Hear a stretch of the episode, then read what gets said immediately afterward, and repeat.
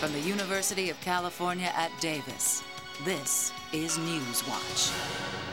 The UC Davis health system is increasing healthcare access for underserved populations living in rural areas by training their medical students for careers in primary care medicine in small communities. What'd you hear? Um, I heard some rhonchi on expiration over here and then increased breath sounds at the bases. The heart of the program is a connection between the rural physician and the student.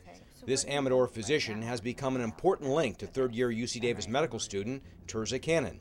The two of them are spending nearly eight weeks together in all facets of primary care medicine. It's very important for them to simply dive in and do what we do on a day to day to day basis to see the patients that we see, to go to the hospital, uh, to go out and make home visits, and really get a sense of community, of what the community is like.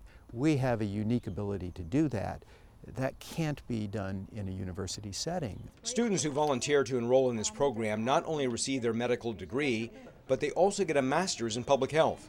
That combination helps them become leaders and advocates for improving healthcare delivery in isolated communities. One of the skills that I hope to take with me that I've learned from Dr. Hartman is how to really listen to your patients and how to give them your time in a way that you don't seem hurried, that you're interested in, that you're concerned.